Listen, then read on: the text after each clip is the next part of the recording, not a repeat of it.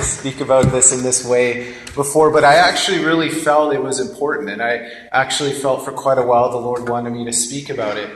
And I think there's, there's, let me say this. I, I was praying about what to call this, and I felt like the Lord wanted me to call it, Blessed are those who aren't offended by Jesus. And that's actually a scripture. It's actually uh, Matthew 11, 6, where Jesus says, and I'll probably talk about this later, Blessed are those who aren't offended by me. And the interesting thing is, um, and I, I, I want to just kind of spend today giving you scriptures because I really feel an, uh, uh, an importance about this message for a whole bunch of reasons. But what I want to show you today is that the Lord actually uses offense as a strategy to reveal the heart, what's in the heart. How many of you have heard that saying, God offends the mind to reveal the heart? Few of you.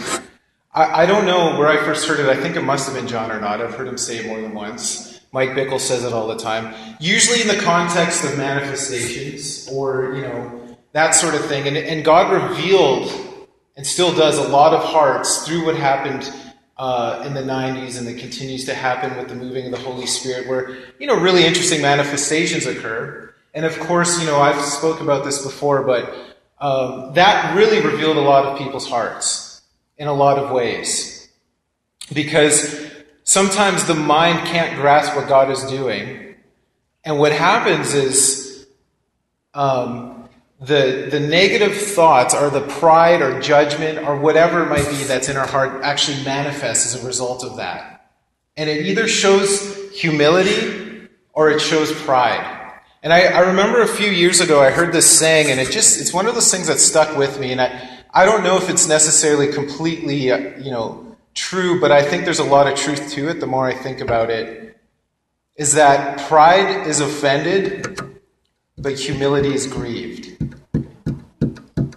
Pride is offended, but humility is grieved. And so, whenever we're offended, it gives us an opportunity to examine our hearts and see what lies within. Is there pride? Is there anger or whatever? Because, as I'm going to show you in Scripture, that this is actually, like I said before, a strategy that God uses. Now, the challenge for us is as believers to discern when is a God and when is not. Because I don't want, I want to say the other side of things. I don't think, just because something's offensive definitely does not mean it's God. Okay, of course. So we got to be careful with this, and I want to make sure that I'm clear that I'm not saying just because something's offended, that offensive rather, that it's God. But with that being said, I want to show you scripturally, and God isn't shy about this. He, in fact, He calls Himself the stumbling block that he uses this strategy. And there's actually, uh, you know, I had to sort of navigate what to preach on today because there's so many scriptures I could share on this. It's when you see this in the Bible, it's like, especially in the Gospels, it's it's just over and over and over again. You can see Jesus using this, particularly with people who are resisting him, like for example the Pharisees. He used this strategy over and over and over again. And so, what I want to do today is show us some of those scriptures, but also give you um, some scriptural precedent and even prophetic words about Jesus that show and actually explicitly stay, say that Jesus uses this strategy for a reason. And like I said, one of the main reasons is to reveal the heart. And the reason I feel like this message is so important right now is because I think that God is about to do something really offensive. And me just saying that might be offensive, but I think it's true. Now, um, what do I mean by that? Um, I've talked a bit about this before, but uh, whenever God moves, often there's a stigma that comes with the move of the Holy Spirit, right? We, like in the 90s with, with this movement that we're part of, the, the manifestations, highly offensive to people. Highly offensive. And like I said, that, that really showed people's hearts whether they were on board, whether they were prideful, whatever, whether they uh, had genuine humility to jump on board with what God's doing. So I feel like God's going to do something even greater, if you will. And I, will say this to say this. Why I feel that way is because even when God started pouring out His Spirit in the 90s, over and over and over and over again, there was prophetic words that He's coming on right now lightly to prepare people for what's coming. So, in other words, the things he's doing now, he's preparing his people because these things that are offensive, if you're offended by this, you're going to go screaming out of the church when he moves again, what he's doing next, right? And, and all these different prophetic people have gotten the similar words that God said that. How many of you have heard of Charlie Robinson? Oh, okay, most of us. Great. I remember seeing an interview with him, and the Lord told him that. You're going to even be offended at the next revival. I hear some laughter. If you know Charlie Robinson, you understand why they're laughing. Charlie Robinson, most would think is a pretty offensive guy, and in fact, he, he traveled with Todd Bentley for a while. He was part of the ministry and so forth. And you know, a lot of people get offended by Todd. Um, and he was like, oh my goodness, God, I will be offended? You know, like it takes a lot to offend me. You know, and so he was kind of saying that, it's like, what is it going to look like? We don't know, but if it's going to offend people like him, we really got to guard our hearts and realize when God moves, we cannot judge it if it looks weird or if it looks outside of our boxes. Okay? But not only that, um, and I'll probably get to this a little more later, there's things that are happening in our world all around us and that continue to happen that if we don't watch ourselves, we can be susceptible to being offended with God. And that's hard to say and to even admit that it's true, but it happens. And I want to show you. So, what I want to do is, is show you this in the scriptures so that you can shelve this, so to speak, and have sort of at least a foundation so when things start happening that might be offensive, you'll be like, okay, wait a minute. I remember that one teaching where this is actually a strategy of the Lord, and then it gives you an opportunity to examine yourself and to examine what the Lord might be doing through it. Does that make sense? So, what I, what I want to do now, you, um, I have a lot of scripture today because I want, like I said, I want to base this on scripture, not my opinion. Because I love the phrase, God offends the mind to reveal the heart. I remember when I first heard it, I'm like, that makes so much sense. That should be in the Proverbs, you know? That's like one of those things. But then after that, the Lord started showing me, no, this is actually scriptural. This is actually something that I do and have done, you know, since Jesus walked the earth, you know? Okay, so, um, so listen fast, but for those of you who want to read along with me, I'm really going to focus on Matthew 15 and John chapter 6. So those are the ones I'm going to focus on a lot, but in the meantime, I'm also going to throw out other scriptures. For the sake of time, um, I'll of course quote those scriptures, but if you if you're tracking along, I'd recommend that you just write them down. Uh, you can read along, of course, but there's going to be a few, so I don't want to overwhelm you. But the first the first scripture that I want to show you about this, remember, we're talking about God's strategy of offending the mind to reveal the heart, is from Luke chapter 2. And I'm going to start in verse 25. And most of us know this portion of scripture. It's, it's uh, about a man named Simeon. So it says, Now there's a man in Jerusalem called Simeon who was righteous and devout. He was waiting for the conclusion of Israel, and the Holy Spirit was on him. It had been revealed to him by the Holy Spirit that he would die, or not die rather, before he had seen the Lord's Messiah. Moved by the Spirit, he went into the temple courts. When the parents brought the child, we're talking about Mary and Joseph now, Jesus, uh, to do for him what the custom of the law required, Simeon took him in his arms and praised God, saying, Sovereign Lord, as you've promised, you may now dismiss your servant in peace. For my eyes have seen your salvation which you've prepared in the sight of all nations, a light uh, for revelation to the Gentiles and glory of your people Israel. The child's father and mother marveled at what was said about him. Now get this. This is, I'm, I want to say this. This is a prophetic word now over the baby Jesus. He's eight days old. Okay? Then Simeon blessed them and said to Mary, his mother, This child is destined to cause the falling and rising of many in Israel and to be a sign that'll be spoken against, so that the thoughts of many hearts will be revealed. Do you see that? So that the thoughts, many will fall. He's going to be a sign to cause many to fall, so that the thoughts of the hearts will be revealed. So even we know when there's a prophetic word like that over a child's destiny, and the Bible makes it clear over and over, he was anointed by the Holy Spirit that that's a serious prophetic word, and it's actually talking about his ministry in general. That he's going to cause this so that, right? So that it's unto revealing the heart. Okay. Now I'm going to go in the Old Testament because there's this really interesting prophetic word about the Messiah. And the interesting thing is, it's about him causing people to stumble, and people in different New Testament writers quote this over and over again as evidence that he's the Messiah because he caused so many people to stumble. So this is Isaiah chapter 8, verses 14 and 15. This is talking about Jesus now. He will be a holy place for both Israel and Judah. He'll be a stone that causes people to stumble and a rock that makes them fall. And for the people of Jerusalem, he'll be a trap and a snare. Isn't that interesting? Many of them will stumble. They'll fall and be broken. They'll be snared and captured. This is talking about Jesus now. Isn't that interesting? This is a prophetic word about Jesus and his ministry and what is going to, he's going to cause people to stumble. He's going to be a snare and a trap. And this is God saying this about this, right? And to us it might be offensive, but uh, I, am telling you, and I'm, again, I'm, I'm wanting to give you a solid biblical foundation for what I'm saying today.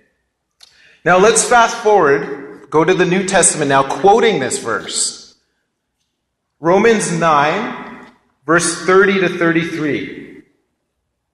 Romans 9, 30 to 33. What then shall we say? That the Gentiles who did not pursue righteousness have obtained it, a righteousness that is by faith? But the people of Israel who pursued the law as the way of righteousness have not attained their goal. Why not? Because they pursued it not by faith, but as if it were by works. They stumbled over the stumbling stone. He's talking about Jesus now. They stumbled over the stumbling stone. As it's written, See, I lay in Zion a stone that causes people to stumble, and a rock that makes them fall. And the one who believes in him will never be put to shame. So this portion of scripture, Paul's combining Isaiah 8, 14, which I just quoted, um, along with um, Isaiah 28, 16. And like I said, New Testament scholars, or sorry, writers, use these verses again as evidence that Jesus was the Messiah because he caused people to stumble, because that was part of his ministry. Another, um, Peter. We'll go to 1 Peter 2, 4 to 10, and he uses these scriptures as well.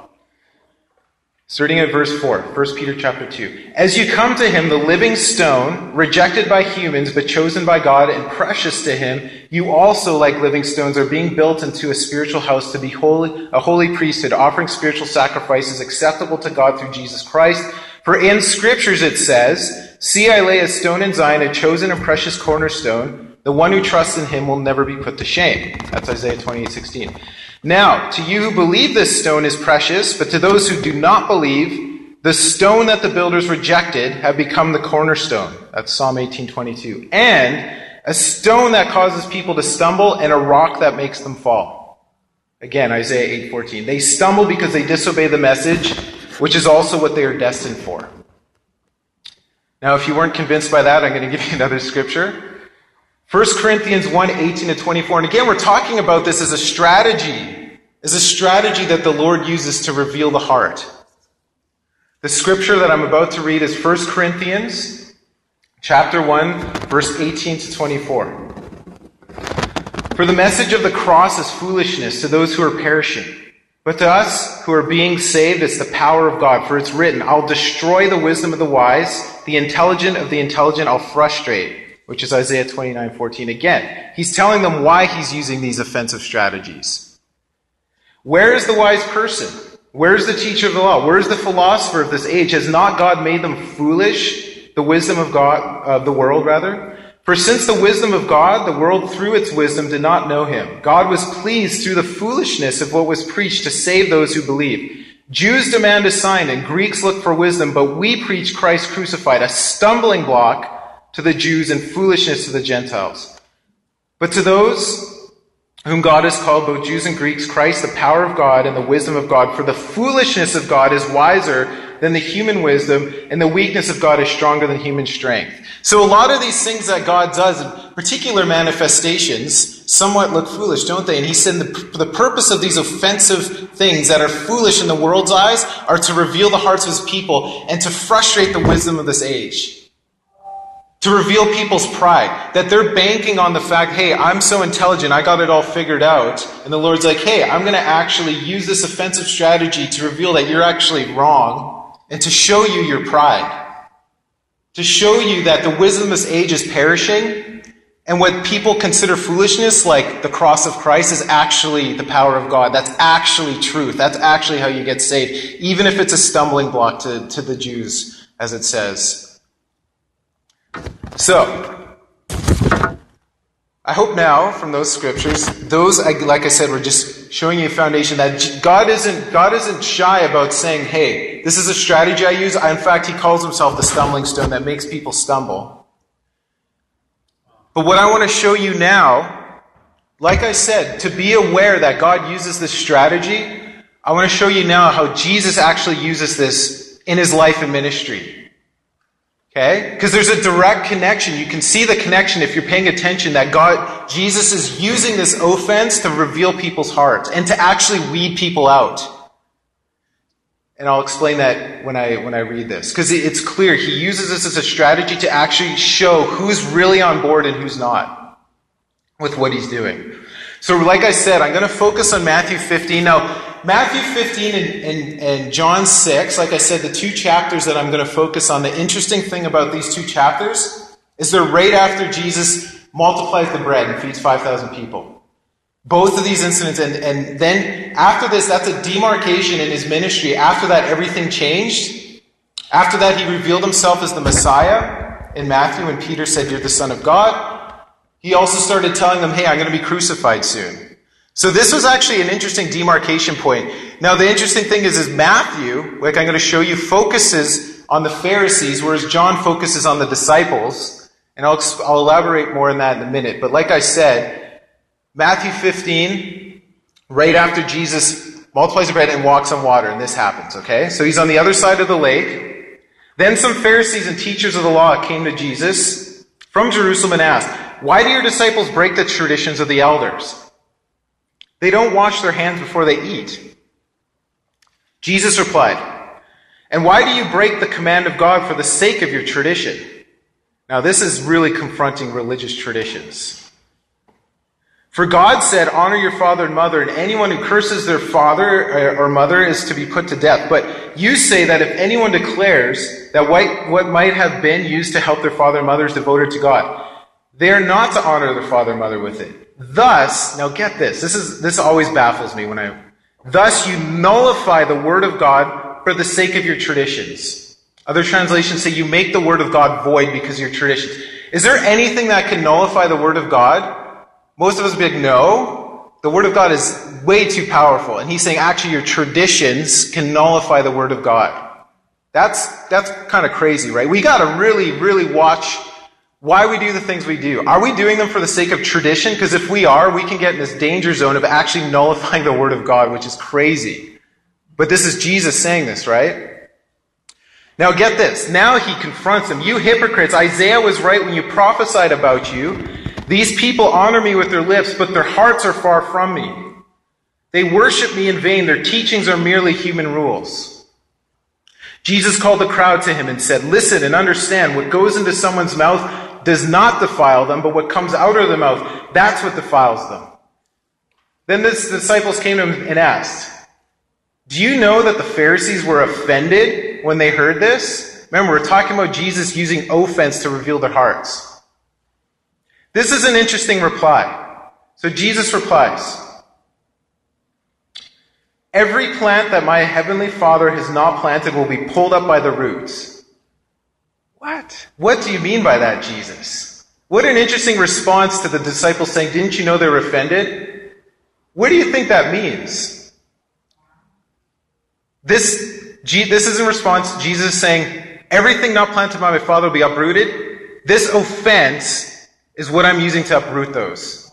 Things not planted by my Father. Like I said, fending the mind to reveal the heart. What wasn't planted by the Father? He just confronted the issues of their hearts. Your hearts are far from me. Your traditions are nullifying the Word of God. Okay? So, then he says, leave them. They're blind guides. The blind lead the blind. Both will fall into a fit, or pit, rather. Peter said, explain this parable to us. Are you still so dull? Imagine Jesus said that to you. That's kind of offensive. Oh, Jesus. So Jesus asked them, Don't you see that whatever enters the mouth goes into the stomach and then out of the body? Verse 18. But the things that come out of a person's mouth come from the heart, and these things defile them. Remember, we're talking about God offending the heart to reveal, sorry, the mind to reveal the heart. So he's saying what comes out of the heart. And so he says, For out of the heart come evil thoughts, murder, adultery, sexual morality, theft, false testimony, slander. These are what defile a person, but eating with unwashed hands does not defile them. So right after this, Jesus offends them, reveals their heart, says this is a strategy, and God's going to uproot these things that aren't planted by him, and then he says this is what's going on. Right? This is what's going on. None of this stuff, these traditions matter. What's go, what really matters is what's in the heart. And in verse 18 he says, the things that come out of a person's mouth come from the heart. Isn't that interesting? What comes out of their mouth is actually displaying to the world what's actually in your heart. And it's the offense that manifests those things. Because we can, you know, go around and not talk and just, we might be thinking. So then he goes in people's thoughts. This is what the Father through. So he talks about the words and the thoughts. But like I said, it was the evil things in their hearts that Jesus was uprooting and manifesting through the, the offense. Now, to show you this, another scripture on this, because this is, I always found this interesting. We got to guard our mouths. But when, we're, when we say something, when we're offended, that it's actually displaying to us, there's something in my heart I got to deal with. There's something being manifested, and God's giving me an opportunity to repent right now. So this, this whole thing, what comes out of the mouth is displaying the heart, like Jesus just said, is also in Matthew 12, 33 to 36. And I'm just using this to show you another scripture on this very thing that Jesus is talking about. Now, this is, this is a really, really intense scripture, and someday I'd like to preach on this, talking about blaspheming the Holy Spirit. But what I want to emphasize right now is Jesus' response to the Pharisees' words that they just spoke. He says, either make a tree good and its fruit good. Sorry, this is Matthew 12, 33 to 36. Or else make the tree bad and its fruit bad. For a tree is known by its fruit. Brood of vipers, how can you, being evil, speak good things? For out of the abundance of the heart, the mouth speaks. Out of the abundance of the heart, the mouth speaks. Like I said, what, you, what comes out of your mouth, especially when you're offensive, or offended rather, that gives you an opportunity. My goodness, this I gotta deal with. This needs to be uprooted, because this obviously wasn't planted by my father. So then he says, a good man, out of the good treasure of his heart, brings out forth good things. An evil man, out of the evil treasures, bring out uh, evil things. But I say to you that every idle word men may speak, they'll give an account for it on the day of judgment. For by your words you'll be justified, by your words you'll be condemned. That's how critical our words are. What's the, why Jesus? Why are words so critical? It's not the words, it's what's in your heart. And it's just displaying to the world the fruit that's in your heart, whether good or evil. Right? And that, that's why it's so weighty. That's why our words matter so much. I mean, there's, that's a whole nother message. But that's, again, one of the reasons why God uses this strategy of offense to uproot and to display the evil, if there is in your heart, but also the good. That's the other side of things. The interesting thing, actually, before I go there, I want to show you, I like the Bible. I want to show you another verse, another portion of Scripture, Jesus using this. Okay? This is from Mark 3 1 to 6. This is one of my favorites. Because there's such a connection here. And the point I'm trying to illustrate of Jesus using this strategy. So this is Mark 3 1 to 6, illustrating the principle of offending the mind that reveal the heart. So, and he entered the synagogue again, and the man was there who had a withered hand.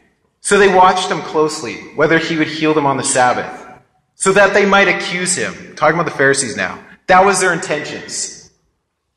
Now, Jesus is going to reveal that right? So they're actually waiting. Is he going to heal on the Sabbath? Because they're so steeped in their religious traditions that they wouldn't even allow somebody to be healed on the Sabbath. So, verse 3. And he said to the man who had a withered hand, Step forward. This is Jesus now. So, he, right?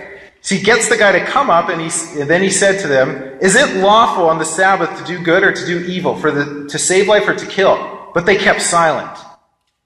And when he looked around at them with anger, this angered Jesus so much. He looked at them with anger and being grieved by the hardness of their hearts.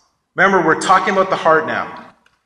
He said to the man, Stretch your hand. He stretched it out, and the hand was restored as whole as the other. He was completely healed. Get this. Verse 6 the Then the Pharisees went out and immediately plotted with the Herodians against him how they might destroy him. They were so offended that Jesus would heal on the Sabbath that they plotted from then on how to kill Jesus. Remember when Jesus said that in Matthew 15? What comes out of the heart, what comes out of the mouth, is revealing what's in your heart. Murder, sexual immorality, all these things. So Jesus, he was so grieved at the hardness of hearts, he's like, I'm going to display to you what's in your heart by offending your mind, by healing on the Sabbath to show you that you're actually murders in your heart. And after this, is, is that's when uh, everybody started plotting the, the Pharisees how they're going to kill Jesus because they were so offended. Again, the hardness of heart. Now, the, the sad thing about this, right? He's grieved by the hardness of their heart. Is that if we're offended, that actually hardens our heart more. So as soon as we're offended and we don't deal with it, that's one of the things that hardens our heart to what God's doing. It hardens our hearts so that we can't receive it. So when God is pouring out something or we judge and we say that's not God, it hardens us and it makes it that much more difficult for us to receive the things of the Spirit because of that offense. And that's why this is such a critical thing. And this is why Jesus is so angry at their hardness of heart. Because they couldn't receive what he was doing. They couldn't receive the blessing of even being healed on the Sabbath because of their hardness of hearts, because their hearts were so far from him. Now, what I love about the Bible is it often contrasts. So we talked, we're talking about Matthew 15 still. I just went on giving you more scriptures to illustrate that. Right after, remember we talked about, you know, the Pharisees who were offended, everything uh, that's not of my Father be uprooted. Then he talks about the things that when the mouth speaks, that's showing the heart. The, right after, picking up Matthew 15, 21, it contrasts with a woman who overcame offense. This is really interesting. Showing humility, what a heart looks like if they can overcome it. So, Matthew 15, 21 to 28. Leaving that place, Jesus withdrew to the region of Tyre and Sidon. A Canaanite woman from that vicinity came to him, crying out, Lord, son of David, have mercy on me. My daughter is demon possessed and suffering terribly. Jesus did not answer a word, so his disciples came to him and urged him, Send her away, for she keeps crying out after us. He answered, I was sent only to the lost sheep of Israel. The woman came and knelt before him. Lord, help me, she said. He replied, It is not right to take the children's bread and toss it to the dogs. Imagine this woman crying for mercy for her daughter to be healed, and Jesus says, Sorry, you're a dog. Now, no matter, now I've heard people try and rationalize this way. No matter how you slice the pie, Jesus is calling her a dog. Right? If this happened in our culture, imagine what would happen if a preacher said, You're a dog, I'm not going to pray for you to be healed, or your daughter rather. My goodness. Oh, no, you didn't, right? I'm not coming back to this church, and I'm going to tell all my friends what you said to me. It'll probably make the news. you know? what did this, yeah. Okay, so, what, you know, and I always thought, Jesus is calling her a dog. You know what's interesting? I never thought this before, and Steve Long mentioned this this summer, and I was like, wow, he's really calling her, her daughter a dog. She's the one who needs healing. And he said, healing's right, not for the dogs. So uh, imagine Jesus now. That's, wow. You can say that against me, but you're saying that against my child. But look at what the woman says. This is what I'm getting at. The humility that it took for her to overcome that offensive word, or what Jesus gave her. Look at this. Yes, it is Lord, she said. Even the dogs eat the crumbs that fall from their master's table. Then Jesus said to her, Woman, you have great faith. Your request is granted. And her daughter was healed that moment. I don't know. I would have hard time coming getting over that word.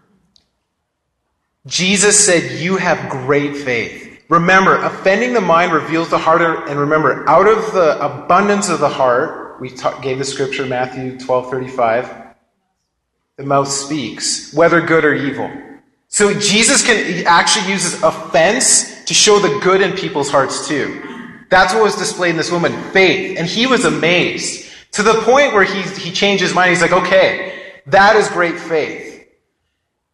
And I want to say this if you're willing to overcome offense, there's a huge reward on the other side. A huge reward. God often meets us on the other side of our lines. We draw lines, you know, God does this, but he won't do that. God's like, meet me over here. On the other side of the lines you draw, drew. And if you do, huge blessing. So, let's talk about what happened in this renewal that we're part of. The people who jumped in and overcame, okay, this looks weird. These manifestations, I don't understand. I'm going for it anyway because I'm so hungry. That impresses God. I'm impressed by your faith that it took to overcome those offensive things, and you're going to receive this blessing as a result. So I want to say, I want to say this. When something offensive happens and it's from God and you overcome it, God rewards you and He's impressed by your faith, and you're going to get rewarded for that. And so it's an opportunity and an invitation every time we're offended to overcome that and to get God saying, Wow, I'm impressed by that. And I'm sure that, because he knows how challenging it is to overcome offense, right? His whole life he was criticized from people. And so, like I said, that's a contrast. You could either be offended like the Pharisees were, and Jesus saying, That's terrible. Your hearts are so far from me, you can't even hear my word. Or you can overcome that offense. The interesting thing, too, is the connection he makes to faith. Right? Wow, you have amazing faith for overcoming that offensive word. I want to show you a portion of scripture that shows if we're offended, that actually decreases faith, hardens our hearts, and actually limits God. Can anything limit God? I'm going to show you scripture that actually explicitly says you can limit God when you're offended. So this is from Mark 6, 1 to 6. Mark 6, 1 to 6. Jesus left there and went to his hometown, accompanied by his disciples. When the Sabbath came, he began to teach in the synagogue, and many who heard him were amazed. Where did this man get these things? They asked. What's this wisdom that has been given him? What are these remarkable miracles he's performing? Now get this. Isn't this the carpenter? Isn't this Mary's son, the brother of James, Joseph, Judas, and Simon? Aren't his sisters here with us? And they took offense at him.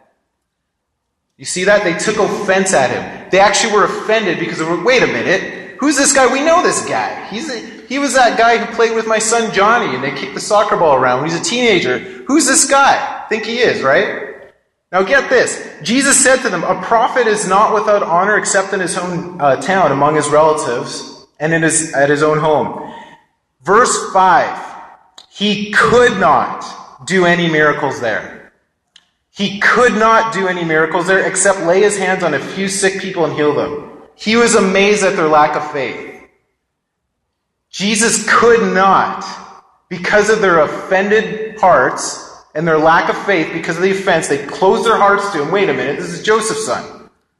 Couldn't do miracles there. He didn't say he wouldn't, right? It said he it didn't say he chose not to. say he could not do any miracles there, except, and then he was amazed. Remember the, this, the, from Matthew 15? The woman who came overcame offense, he was amazed at her faith. He was amazed at their lack of faith because they were so offended with him. They shut their hearts towards him. That's why this is so critical that we don't give in and succumb to offense. We'll often wonder why God, why aren't you moving? Why aren't you moving in our churches? Obviously, we don't know for sure, but a question we have to ask are we offended with God, maybe? Are we limiting Him? because of whatever happened. Maybe I'll get to that later. But you see that connection with faith, right? That's what I wanted to show you with those. Now, some of us might be thinking this. Okay, Jesus, so far the scriptures I've been showing you, because he had such a hard time with the Pharisees, was he just using this to confront religious people? Was he using this to confront, you know, the, the Pharisees who were obviously out to kill him? And what I want to show you, and this is what's really alarming, is John chapter 6. Because here it actually shows believers, followers of Christ, disciples, if they get offended, can fall away. And that's this is really close to home. This is the scripture we've really got to pay attention to to make sure that we don't give in. So again, this interestingly enough happens after he feeds the 5,000, walks on water, goes to the other side, And then a bunch of people, 5,000 people, Matthew says, besides women and children. So there could be, who knows, 15, 20,000 people. They were so excited. Man, this guy's doing miracles. He's healing people, right? Just like this, this hasn't happened since Moses. Manna came down from heaven. So they start, so in this, they start, they cross the lake to find him, and there's all these thousands of people so excited about Jesus. They, it actually says they wanted to make him king, they wanted to force him to be king. So I'm going to fast forward to, to verse 35. So he's having a conversation with the crowd about what just happened when he multiplied bread. Starting in verse 35, just for the sake of time, I'll pick up there. Then Jesus declared, I'm the bread of life. Whoever comes to me will never go hungry. Whoever believes in me will never be thirsty. But as I told you, you have seen me and still you do not believe. All those the Father gives me will come to me, and whoever comes to me I'll never drive away. For I have come down from heaven not to do my will, but the will of the one him who sent me. And this is the will of who, uh, him who sent me, that I shall lose none of those he has given to me, but raise them up at the last day. For my Father's will I thought everyone who looks to the Son and believes in him shall have eternal life, and I'll raise them up on the last day. Verse 41. At this, the Jews began to grumble. So they got offended by that. They began to grumble. Because he said, I'm the bread that came down from heaven. They said, Is this not Jesus, the son of Joseph, whose father and mother we know? How can he now say, I came down from heaven? The same thing that offended them in Mark 6 is offending them now. Wait a minute. You're saying you came from heaven. I know your father. What are you talking? And they got offended again, right? Jesus rebukes me. He says, Stop grumbling among yourselves, Jesus answered. None, no one can come to me unless the Father who sent uh, me draws them. And I'll raise them up at the last day. It is written in the prophets, they'll all be taught by God. Everyone who's heard the Father and learned from him comes to me. No one has seen the Father except the one who's from God. Only he's seen the Father. Verily, truly, I tell you, the one who believes has eternal life. I am the bread of life. Your ancestors ate the manna in the wilderness, yet they died. But here's the bread that comes down from heaven, which anyone may eat and not die. I'm the living bread that came down from heaven. Whoever eats this bread will live forever. This bread is my flesh, which I'll give for the life of the world. Now get this, verse 52. Then the Jews began to argue sharply. So first they are grumbling. Now they start to argue sharply among themselves, How can this man give us the flesh to eat? Imagine that. 5,000 people following Jesus. This guy's amazing. Hey, I want you to eat my flesh. I'm the bread from heaven. You got to eat my flesh. They took him literally. He had no explanation. You got to eat my flesh and you'll have eternal life. Whoa. Wait a minute. You're telling me I got to eat your flesh. Okay, now get this. Jesus doesn't like explain himself. Like us, we might read this, be like, oh yeah, he's talking about crackers. He's talking about grape juice and crackers. That's fine. Put yourself in their place. These are Jews. There's probably not very much that's more offensive than eating a human's flesh. That's cannibalism. We'd still be offended to this day. Imagine I said that. I need you to eat my flesh, drink my blood. No explanation.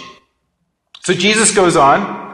He said to them, Verily, truly, I tell you, unless you eat my flesh, or the flesh of the Son of Man, and drink his blood, you have no life in you. So then he goes further. He doesn't care that they're arguing sharply. He's like, oh, that offended you? Get this. You have to drink my blood too. No explanation. Right? Not this like it's symbolic, talking about grape juice. None of that. No, you gotta drink my blood. Or else you have no life in you. Whoever eats my flesh and drinks my blood has eternal life, and I'll raise him up in the last day. For my flesh is real food, and my blood is real drink. Whoever eats my flesh and drinks my blood remains in me, and I in him, or them. Just as the living Father sent me, and I live because of the Father, so the one who feeds on me will live because of me. This is the bread that came down from heaven. Your ancestors ate manna and died, but whoever f- feeds on this bread will live forever. He said this while teaching in the synagogue in Capernaum. Now get this. We're talking about Jews before. We're talking about just this huge crowd, people who are neither here or there. It's like, okay, we just like this guy who's doing all these miracles. Get this, verse 60. On hearing it, many of his disciples now. Now, this is many of his disciples were getting offended. They said, This is a hard teaching. Who can accept it? Right? We're talking about believers now. People who followed him day and night, everywhere he went, saw the miracles. Now they're even getting offended by this teaching. Verse 61 Aware of this, that his disciples were grumbling about this, Jesus said to them, Does this offend you? Remember, we're talking about offense now. Rhetorical question. He knew it offended them, didn't he? He's using this to illustrate something, and he's using this to reveal what's actually in their hearts. Okay, so does this offend you? Then what if you see the Son of Man ascend to where he was before? The Spirit gives life. The flesh counts for nothing. The words I've spoken to you, they're full of Spirit and life. Yet there are some of you who do not believe. Now get this. For Jesus had known from the beginning which of them did not believe and who would betray him. Jesus knew from the beginning who would betray him. So he's using this offensive message to weed people out. To display, to, like I said earlier, to, to display what their true beliefs are. To display who's really with them and who's not. Drink my blood. Cannibal. You know, this was so offensive to the Jews. You look at Acts 15, when they're trying to figure out whether we should circumcise the Gentiles or not. They're like, hey, no, we can't put them under the law, but we're going to give them these four things. One of the four, don't drink blood. that was like how disgusted they were with drinking blood. This is highly offensive. No explanation. Okay? So wait, are we are you saying to follow you we're, we're to be cannibals? Like what are you saying, Jesus? Doesn't doesn't give an answer. Making a point. So he went on to say, This is why I told you that no one can come to me unless the Father's enabled him. Verse 66, this is kind of creepy because it's 666, right? John 6, 66. From this time, many of his disciples turned back and no longer followed him. Offending the mind to reveal the heart. This, again, trying to show you this is a strategy of the Lord.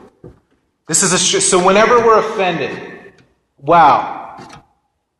Jesus is saying, you got to discern this by the Spirit. That's what he's saying. My words are spirit and life. They're full of life. And if you can't discern this by the Spirit, you're not really with me. So, anyway, I'm going to finish it. So Simon Peter answered, Oh, wait. 67. You don't know, you don't want to leave me too, do you? He asked the 12. Simon Peter answered him, and this is the humility. This is what we need, how we need to respond if we're ever offended with the Lord. Lord, to whom shall we go? You have the words of eternal life. We have come to believe and know that you're the Holy One of God. That's all that matters. They were, I'm guessing, offended too. We don't understand this, but we're with you all the way.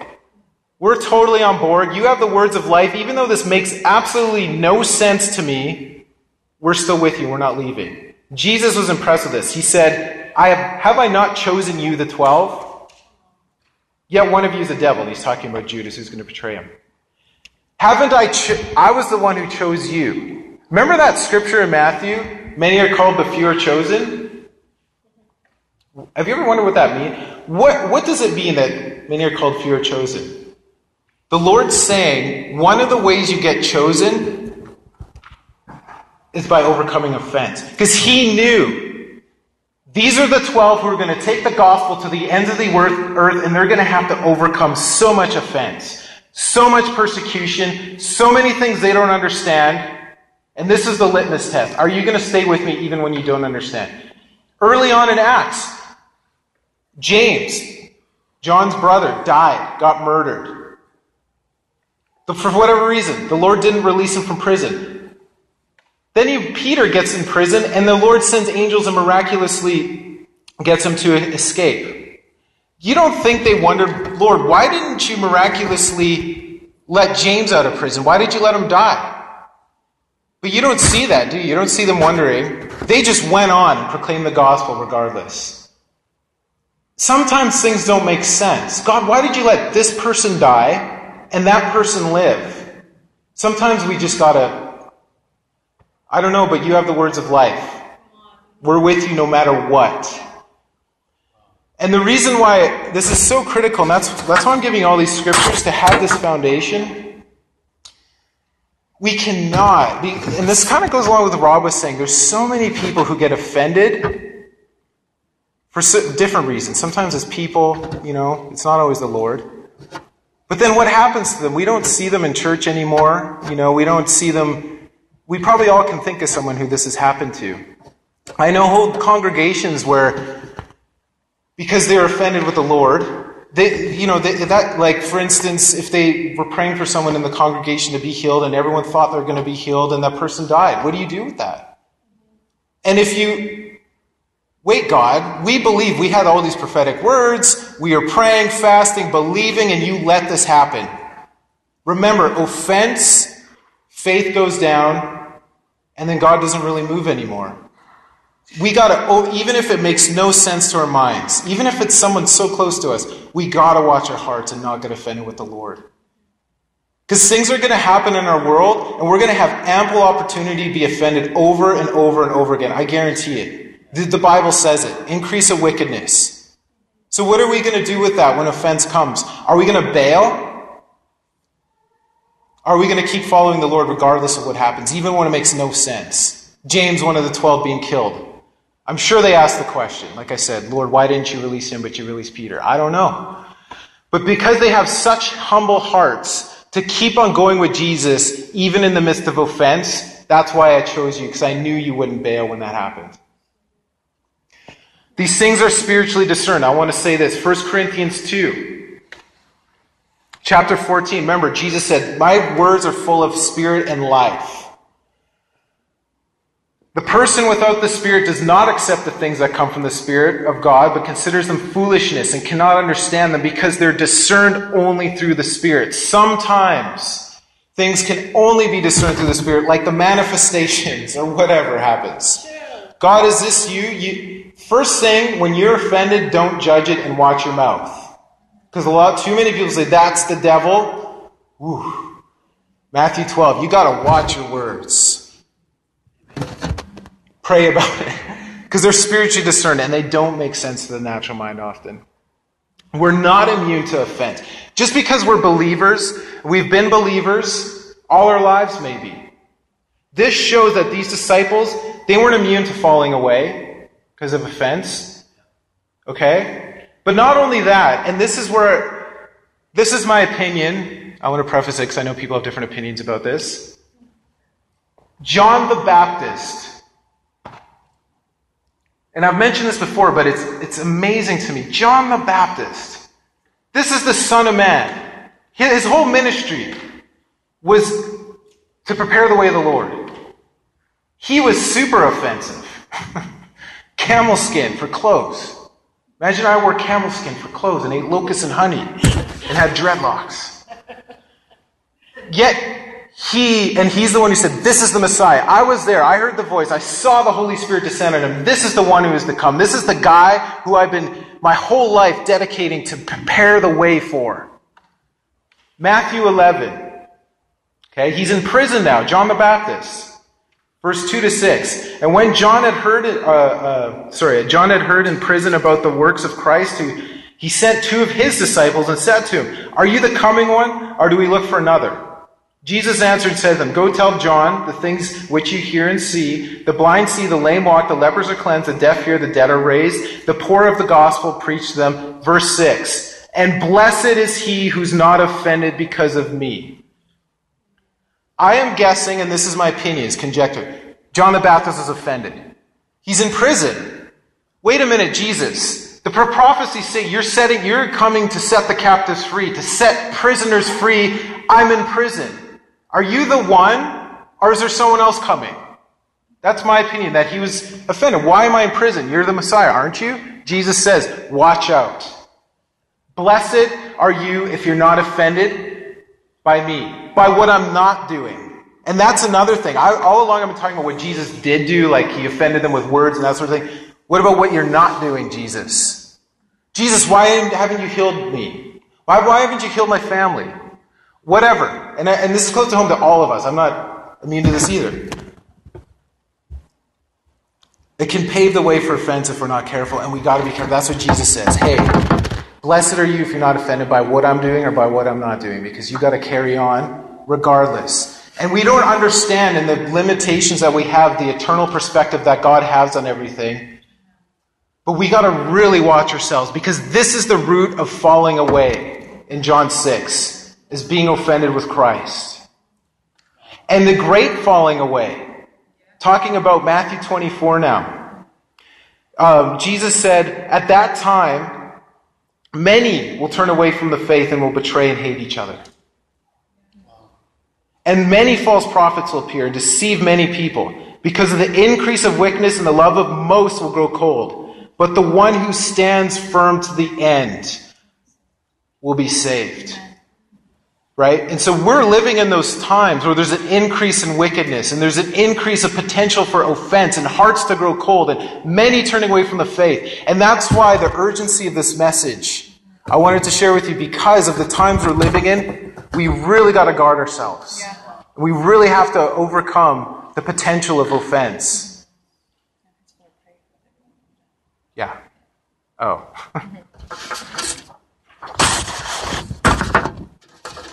Am I done now? no, hint, hint. no, no. I just, I just feeling it. I just need to pray for that for us. So, yeah. Okay. Um, if you guys just want to stand up really quick, I just want to pray for this humility over us. Um, just because in this time and season, it's just so important that we do embrace this message. Ah, so, God, I just ask right now, we just ask that we would not be offended, that we would have hearts just of gold that are just Whoa. so humble that whenever you do anything that we don't understand, and whenever we feel offense in our heart, that we just choose humility. Whoa. That we're like the woman who got called a dog and we're like, you know what, I don't care. I'm still going to cry out to you, God, because you're the only one with the words of life. That our hearts would be in this posture of humility all the days yeah. of our life, God. That you would convict us of any ways that we've become offended and have closed our hearts to you. That we would see areas where there's, there's things that you wanted to do in our lives, but you haven't been able to because we've been offended. God, I ask, would you offend our minds to reveal our hearts, God, so that we would be pure before you on that day so that our words and our heart would be so pure, the words of our heart, the meditations of our mind would be so, so pleasing, the words of our mouth, God, that, that everything that came out of us would just be pure gold. Mm-hmm. So I just thank you. I thank you for this exhortation, God. We just pray that you would just write it on our hearts, God, that every chance we had to turn away from you because of offense, that we would turn toward you. Yeah. In Jesus' name. Amen. Amen. Yeah, so I just want to, if you have a, uh, if you feel like this has resonated with you, and I know this is a heavy message, so we should release some joy too. But um, if you have been offended with the Lord, and, and you can just do this on your own too if you like, because I know that's something challenging to, to admit, right? Like, or, but if, if this is something that spoke to you, or, or that there's a potential that, or whatever, you know, just give you the opportunity to examine yourselves. Because, like I said, when we're offended, it's an opportunity for us to check our hearts. Remember, pride is offended, humility is grieved. And so, what comes out of our heart when we're offended really gives us a, an idea of, hey, maybe this is an issue I needed to deal with. And sometimes we just got to choose not to be offended, like that woman in Matthew 15. Right? Just, it's a choice. Hey, I'm offended, but I'm going to choose to go in the opposite direction. And if something looks offensive, remember, don't judge, don't speak, pray about it, and ask the Holy Spirit if it's God or not. And that's something I really want to encourage as well. So, Lord, thank you for this opportunity. And I just thank you for these wonderful people, God. I thank you, God, that you, by your Spirit, have so much mercy and so much grace. That even if we're feeling convicted, or even if we uh, are examining ourselves, Lord, that you're going to just comfort us, that you're going to give us peace and grace, and just joy and hope, knowing, Lord, that you're going to continue to reveal yourself to us, to continue to heal our hearts in whatever way. And Lord, I just ask for protection in this, in this time, Lord, that we're living in, that you would help us and enable us not to be offended, whatever comes, whether it's you or not, Lord, but that we would forgive that we would press on and choose to live like you lived, unoffendable, completely. So, Lord, I just bless everyone here, and I thank you, God, um, that as we walk uh, out of this place, that you're going to continue to just fill us with your spirit, with your joy and your peace, and continue to just reveal in a gentle way if there's anything that we need to uh, change in our lives. So we just thank you again and we bless you, Lord. And I just speak your blessing over all these people in Jesus' name. Amen. So you're, you're blessed to go, but if you'd like ministry uh, at all, we'd love to pray for you, whether it's something the Lord convict you, or even Rob's word, like I mentioned earlier, um, or just anything that you would like prayer for. We'll have the ministry team come up, and you can just come forth and we'll, we'll pray for you. The rest of you, God bless you, and have an amazing week. In Jesus' name.